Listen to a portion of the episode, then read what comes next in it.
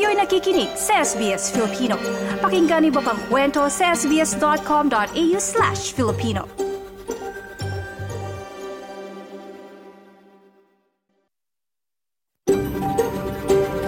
SBS, a world of difference. You're with SBS Filipino on mobile, online, and on radio.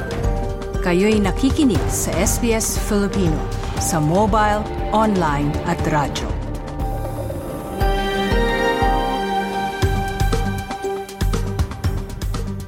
Nais naming kilalanin ang mga tradisyonal na nagmamay-ari ng mga lupain na kinatatayuan ng aming himpilan mula kung saan kami sumasahing papawid sa araw na ito.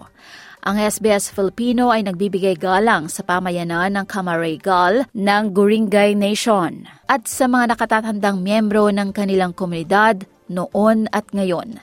Kinikilala din namin ang mga tradisyonal na nagmamay-ari ng mga lupain ng mga Aboriginal and Torres Strait Islander kung saan naroon ang aming mga tagapakinig. Ngayong Webes sa SBS Filipino. I'm really inspired with uh, you know the Filipino community. I know and I highly dis- really respect people in um, in our communities because of the work that you do, especially those people who are in the healthcare sector, aged care sector. I think the key message really is let us work together. Let us harness our expertise as people who are, in fact, in healthcare, and let us put these expertise together to help our own communities, but to show the whole of Australia that we can support everyone. Mga kaganapan sa ginanap na National Multicultural Health and Wellbeing Conference ng Federation Ethnic Communities Council of Australia ating aalamin. Tampok din natin mga suporta na maaaring maibigay sa mga bata na nakakaranas o nakaranas ng trauma. At Filipino Indigenous Australian hip-hop rapper Dobby Orion Clapham.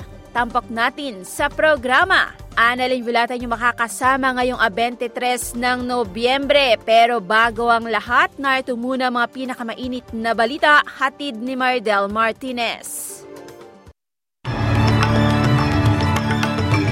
Magandang umaga para sa SBS Filipino. Naritong mga pangunahing balita ngayong ka-23 ng Nobyembre, taong 2023. Sa mga balita sa wikang Filipino, mag-anak ng mga Israeling bihag at ng mga nabilanggong Palestinian naghihintay ng pagpapatupad ng tigil putukan. Sa ibang balita naman, labing pitong OFW ang natripulante ng cargo ship na balitang nabihag. Sa nilalaman ng mga balita, sa gitnang silangan, sinabi ng opisyal mula grupong Hamas ng apat na araw na tigil putukan sa pagitan ng puwersang Israeli at Hamas ay nakatakdang maipatupad na alas 10 ng umaga araw ng Webes sa lugar. Matapos ang ilang linggong negosasyon, nagkasundo ang dalawang panig upang makapasok ang tulong sa Gaza Strip at mapalayang may limampung bihag na Israeli kapalit ng may isang daan at limampung Palestiniang nabilanggo. Sinabi ng mga kamag-anak ng Palestiniang nabilanggong takdang makapalaya nang maasa sila na magkakaroon ng magandang bungang apat na araw na tigil putukan para sa hinaharap. Sinabi ni Raida Awad, lubos siyang nasisihan sa nalalapit na pagpapalaya ng kanyang anak na si Ahmed Awad. Obviously, just because someone has an Australian visa does not Samantalan, nakatutok naman sa telebisyon ang 63 gulang na Israeli na lolo na si Gilad Cornbook na nag-aabang ng balita ukol sa posibleng kalalabasan ng negosasyon.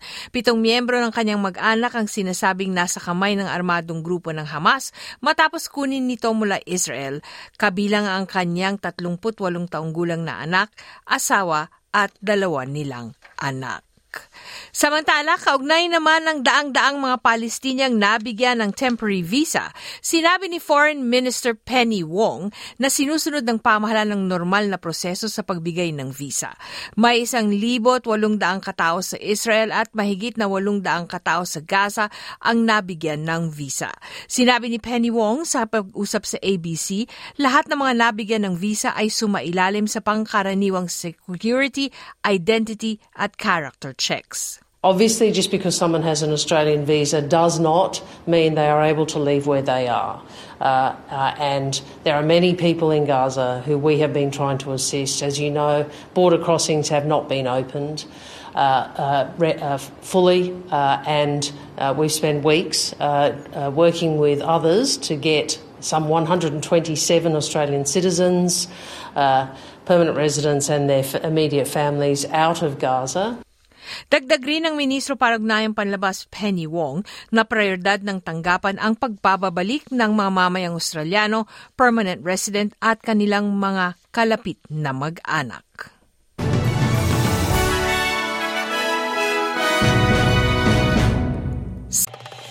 Nice yung bang makinig na iba pang kwento na tulad ito?